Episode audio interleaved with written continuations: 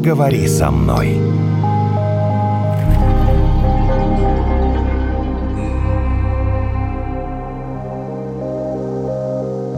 Все девушки хотят быть самыми красивыми, все мужчины хотят быть самыми сильными, никто не хочет быть самым умным. Серьезно. Нет, самым умным, конечно, тоже хотят быть. Нет, обычно хотят, мне кажется, знаешь, как я хочу, чтобы мой ребенок пошел в самую лучшую школу. Или я хочу самое красивое свадебное платье. Или там самую лучшую свадьбу. Я хочу быть самым-самым. Да? Ну, я вот не знаю, не самым-самым, вот чтобы было самое все лучшее. Это не значит, что ты будешь самый-самый, или я не знаю. Ох, Наташа, поговори со мной про самооценку. Я хочу быть самым-самым, это хорошо? Или я хочу быть самым-самым, и это рано или поздно приведет тебя к нервному срыву, потому что всегда есть кто-то, кто круче тебя. Да? Конечно. А ты не знала? Нет. Нет, не знал. Понятно. Я к своему коту говорю каждый день, что он самый красивый. Кстати, мы давно не вспоминали друзья. Поскольку мы вспомнили о коте, значит, это подкаст «Поговори со мной». Евгений и Наталья с вами. Сегодня у нас в гостях психолог Татьяна Брейн. Татьяна, здравствуйте. Здравствуйте. Вы самая-самая? Вы самый лучший психолог? Вы хотите быть самым лучшим психологом? Нет, никогда не хотела. Почему? Мне кажется, это очень индивидуальный вопрос. Мне никогда не хотелось. Мне всегда хотелось быть достаточно хорошей в своих глазах, но опять же таки для своих клиентов или там для подписчиков. А вот эти критерии, конечно же, насколько ты достаточно хороший или самый, они же очень размыты, и надо тогда у каждого спрашивать, насколько ты самый лучший или не самый лучший. Так нужно быть самым или не нужно? Можно Вот же как быть просто кажется, психологом. психологу? Не, не быть самым красивым, а быть красивым. И тогда мир перестанет двигаться вперед, понимаете? Если все люди перестанут хотеть быть самым-самым, моему коту все равно. я про людей сейчас. А. Мне кажется, для того, чтобы мир двигался вперед, там много вообще стимулов для развития. Не обязательно для того, чтобы быть самыми лучшими. Иногда такие стимулы быть самым лучшим в истории приводили к не самым хорошим событиям на самом деле, да? Так, вы вот сейчас философски глубоко. Так, ладно. Так. Что мне делать со своей самооценкой? Из э, 10 девушек я нравлюсь только двоим, а 8 мне отказывают по непонятным причинам. Причем, если бы мне отказывали Клаудии Кардинале,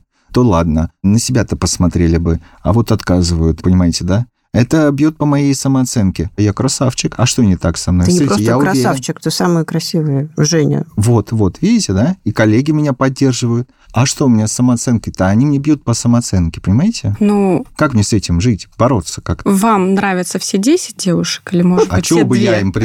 Хороший А, встречный вопрос.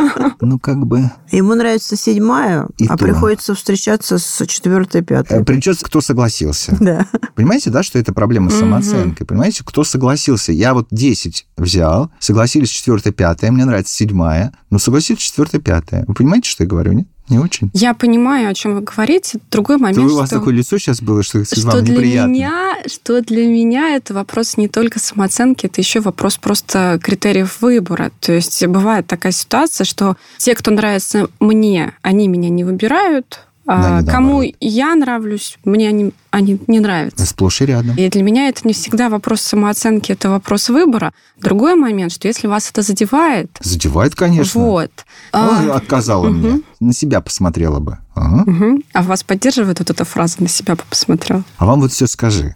Ну, я, я сюда для этого и пришла. Ну, конечно. Нет, Потом- мы тут Ага. мне задача разобрать случай Евгения. У него в Мгм. порядке со всеми десятью девушками. Ну, это такой От же, первой до Мгм. десятой. Вот. То есть это Это не же- то, чтобы с ним. Это то, что в разговорах очень часто всплывает. И та Мгм. фраза, которую вы сейчас э, произнесли, мы выбираем, нас выбирают, вот это вот все, да. Мгм. То есть э, как сделать так, чтобы это не ударило по самооценке? Ну, давайте так. Любой отказ, он всегда все равно неприятный. Неважно. Мы не можем что-то неприятное сделать суперприятным. По Мгм. определению иногда каких-то вещей. Иногда он бывает более неприятным, иногда менее неприятным и так далее. И мне кажется, ключевое, чтобы это не било по самооценке, в первую очередь не надо рассчитывать, что всегда весь мир будет к нам лояльным. Вообще определение адекватной самооценки, в том числе, это когда ты реальность воспринимаешь адекватно, что она не всегда будет с тобой добра и так далее. И не надо рассчитывать на то, что неприятные вещи будут тебе приятны. Поэтому в первую очередь это такой хороший контакт с реальностью, такой Так как окей. ее научиться воспринимать? Если тебе с детства говорят, что ты должен быть самым умным мальчиком на свете. Когда человек стремится быть самым лучшим, это, скорее всего, история как раз-таки тоже про безопасность. Есть предположение, что в детстве, если там ты не стал лучшим по математике или там по спорту, то тебя лишали мультиков. То есть ты чего-то лишался. И это как-то очень неприятно, очень обидно. Из-за этого ты можешь во взрослом возрасте очень сильно переживать из-за того, что не самый лучший. Ну, это когда ты угу. там совсем маленьким. А я так помню, лет в 13 в лагере у нас был забег на 100 метров. Я пробежала второй, потому что меня на последних 10 метрах, я бежала первая, обогнала девушка, которая там была какой-то там юниоркой по бегу на 100 метров. Ну, я расстроилась, да? конечно. А, да? Меня там все а успокаивали, а не переживай.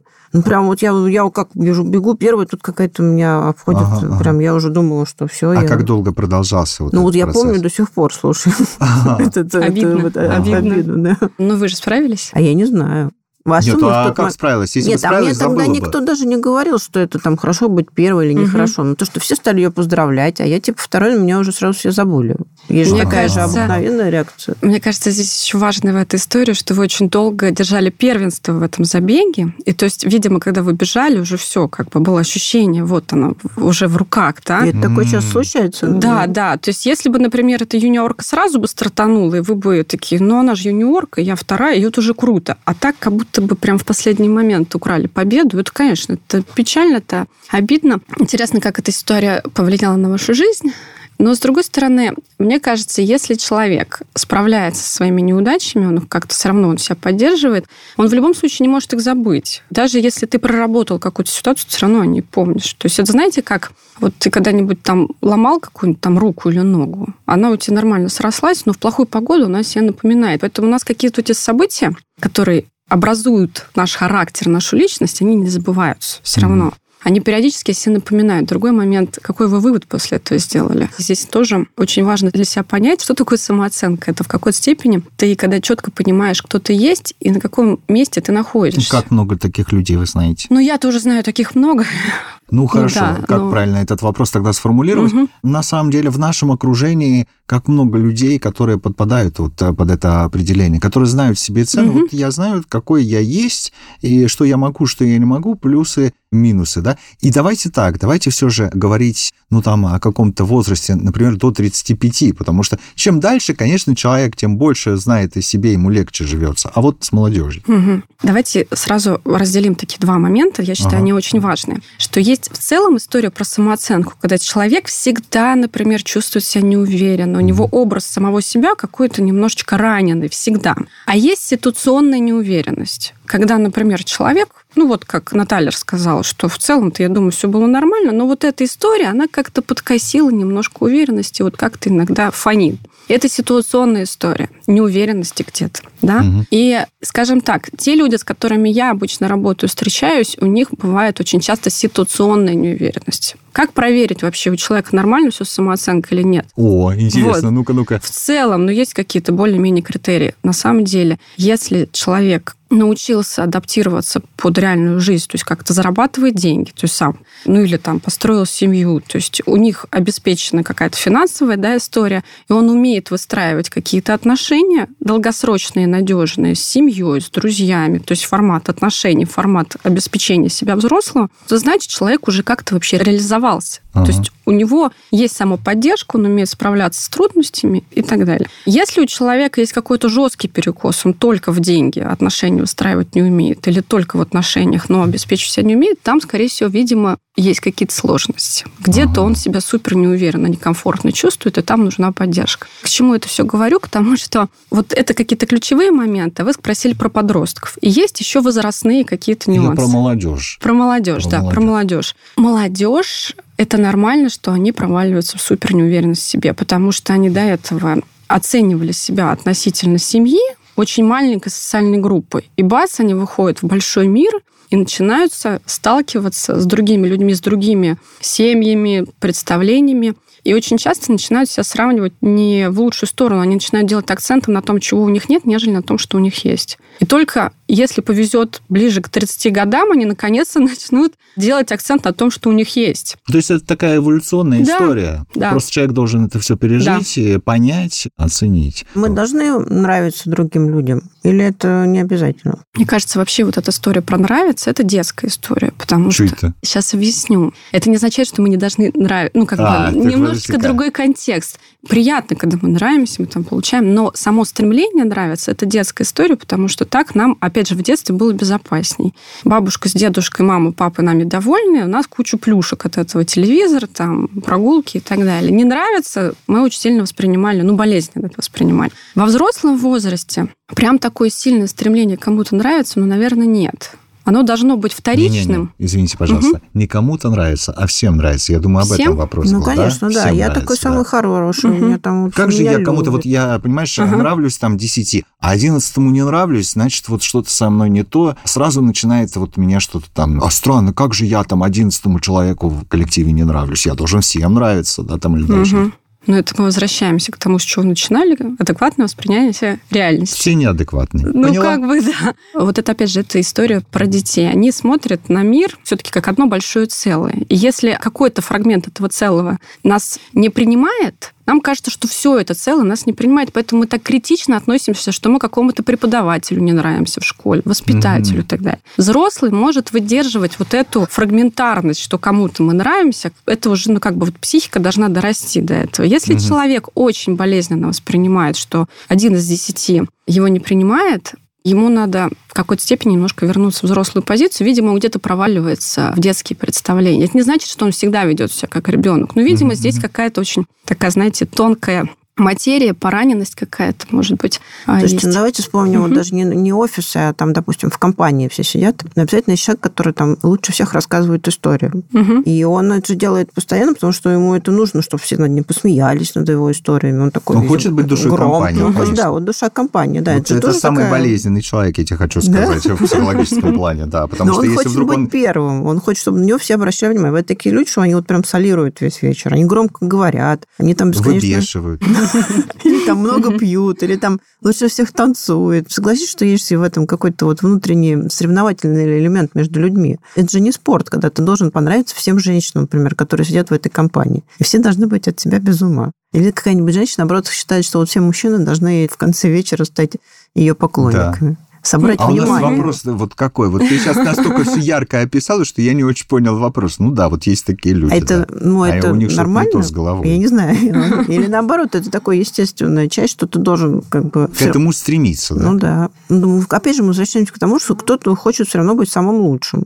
Все считается нормальным, пока это не приносит сильного дискомфорта тебе или окружающим. Если, например, вот этот человек приходит и видит, что на самом деле другой кто-то более яркий, Да. более громкий, и он начинает супер У нее сильно платье красивее. переживать, у нее там истерика, например, либо она начинает громче шутить и громче, то это, да, Петь, как, да, петь, там, привлекать все внимание, то, наверное, с этим стоит поработать. Если всем ок в этой компании от того, что она так шутит или он шутит и привлекает к себе внимание, ну почему нет? Потому что в Комп- я просто к тому, Мгм. что это же все равно такое есть, вот о чем Женя говорила, стремление к развитию, что ты таким образом тебя это двигает к тому. Мотивирует. Мотивирует. Самое Это банальное, там, тогда. пойти сделать прическу новую Мгм. раз в месяц, например. Но это еще, давайте не будем забывать, кто от чего ловит кайф. Вот кто-то ловит кайф от того, что он самый яркий в компании через голос или через внешность. Но в этой же компании есть куча других ролей. Кто-то хочет вкуснее всех готовить. Например. не да. поддерживает вообще общение. Ну, Весь он же такой... опять же хочет, чтобы его похвалили. Есть Да, да, такое, но- чтобы сказали, у тебя, Ага. Женечка, самый вкусный Наполеон. Да, Лучше да, никто да. не сделает. Ему же будет приятно. Конечно. А потому что, ну, все-таки, смотрите, тоже контакт с реальностью. Мы социальные существа. Мы очень плохо выживаем в одиночку. В принципе, эволюции не было для нас предпосылок, чтобы мы выживали поодиночке. То есть у нас нет острых когтей, мы не умеем быстро бегать, прыгать, летать, ничего, Ничего мы не не умеем. умеем, Мы вообще Тань. ничего не умеем, Да. У на нас даже самом деле. хвоста нет.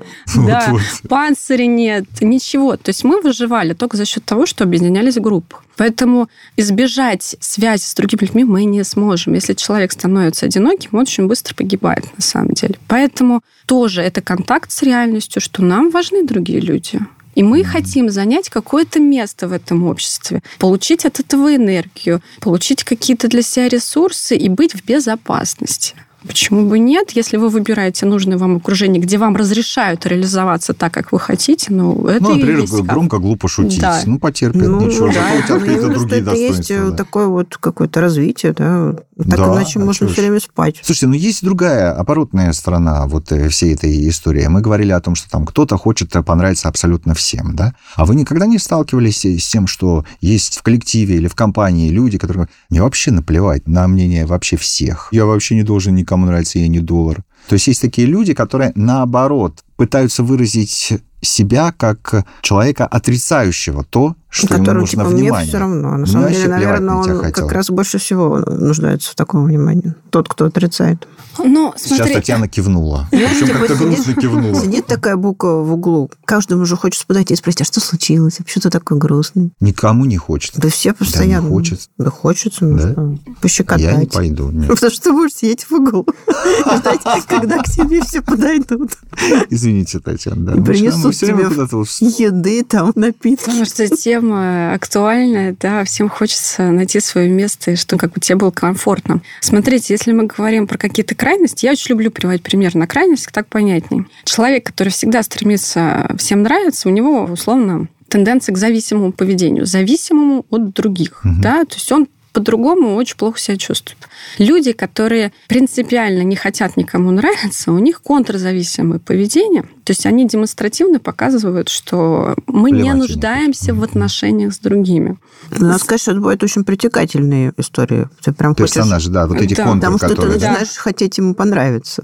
А вот, кстати, самая болезненная связка, так, кстати, в супружестве, когда встречаются зависимые и контрзависимые. То есть один догоняет, другой убегает, вот они так всю жизнь живут, им прикольно, они вот так играются. На самом деле, более устойчивая история – это как раз про взаимозависимость, когда ты, с одной стороны, можешь быть автономным, но при этом ты понимаешь, что другие люди тебе тоже нужны, и как-то ты учишься с ним выстраивать Нет, это- а вот этот человек мы не Ага. завершили про Про контрзависимого. да. Смотрите, а там же все равно есть слово зависимость. То есть э, просто, ну, если мы говорим на прям психологическом языке, это значит, что у этого человека была травма немножечко другая, нежели у зависимого. То есть у нас, у, Немножечко или прям конкретно другая? у нас у всех была потребность быть причастным к какой-то группе. И если значимые взрослые, родители, бабушки, дедушки не оказывали нужной поддержки, не оказывали там внимания и так далее, либо оказывали его как-то очень деструктивно, то есть человеку, наоборот, от этого только хуже становилось, да, то в какой-то период психика срабатывает, а мне, наверное, не нужен этот контакт. Мне от него только хуже становится.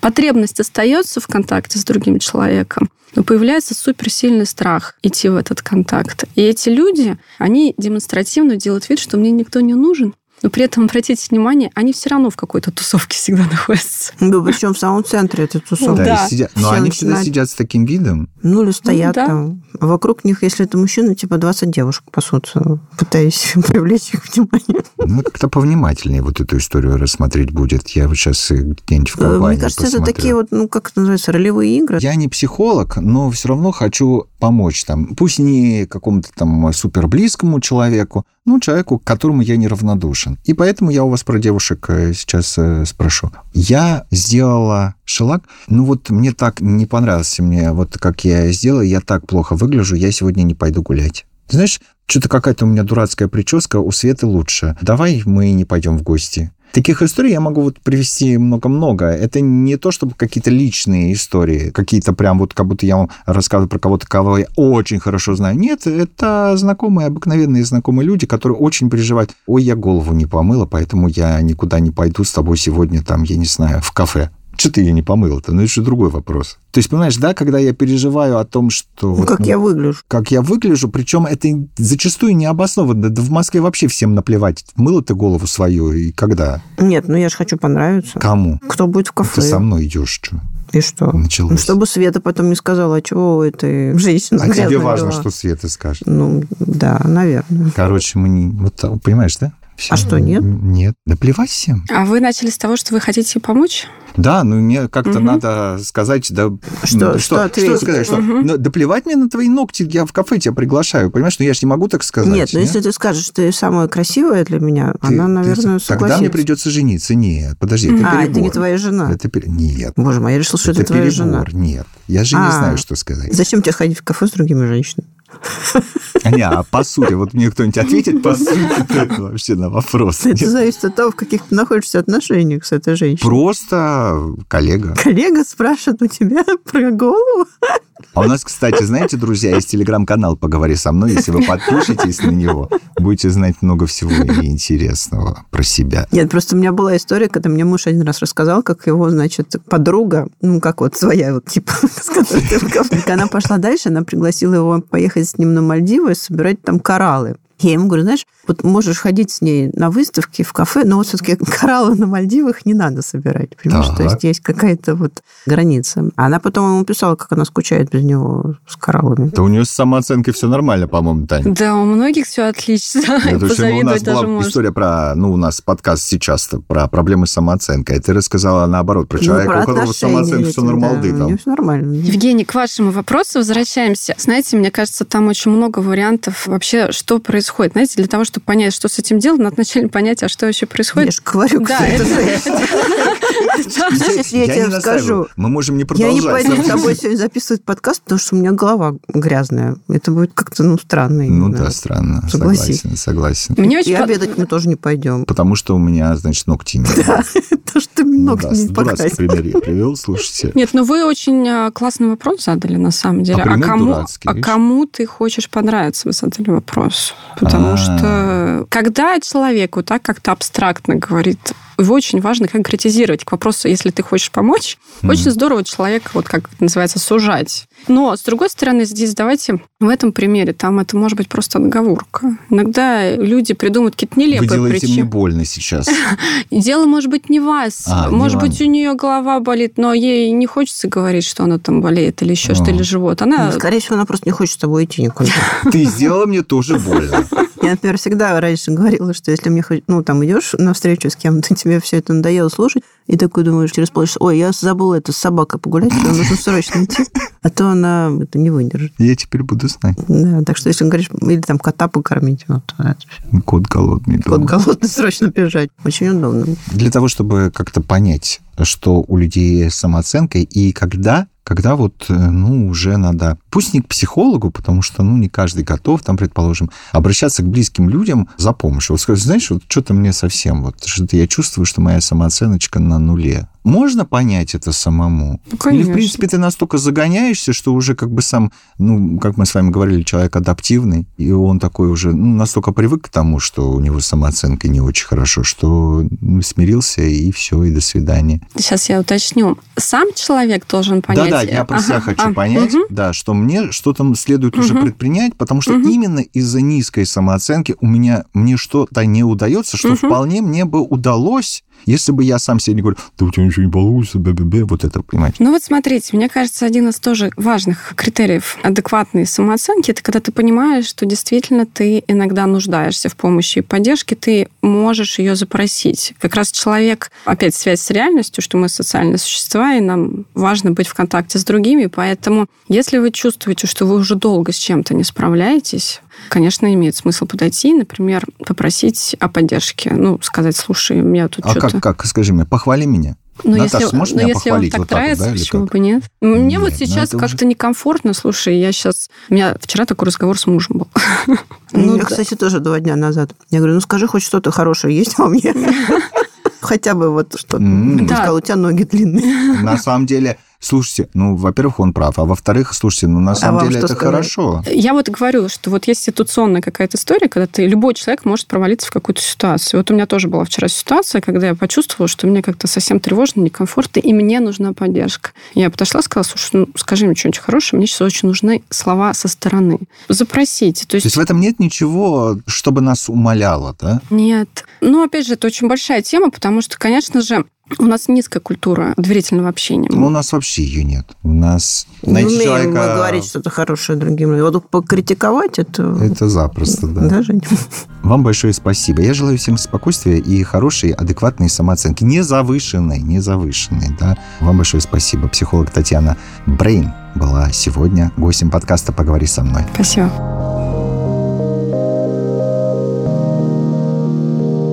«Поговори со мной».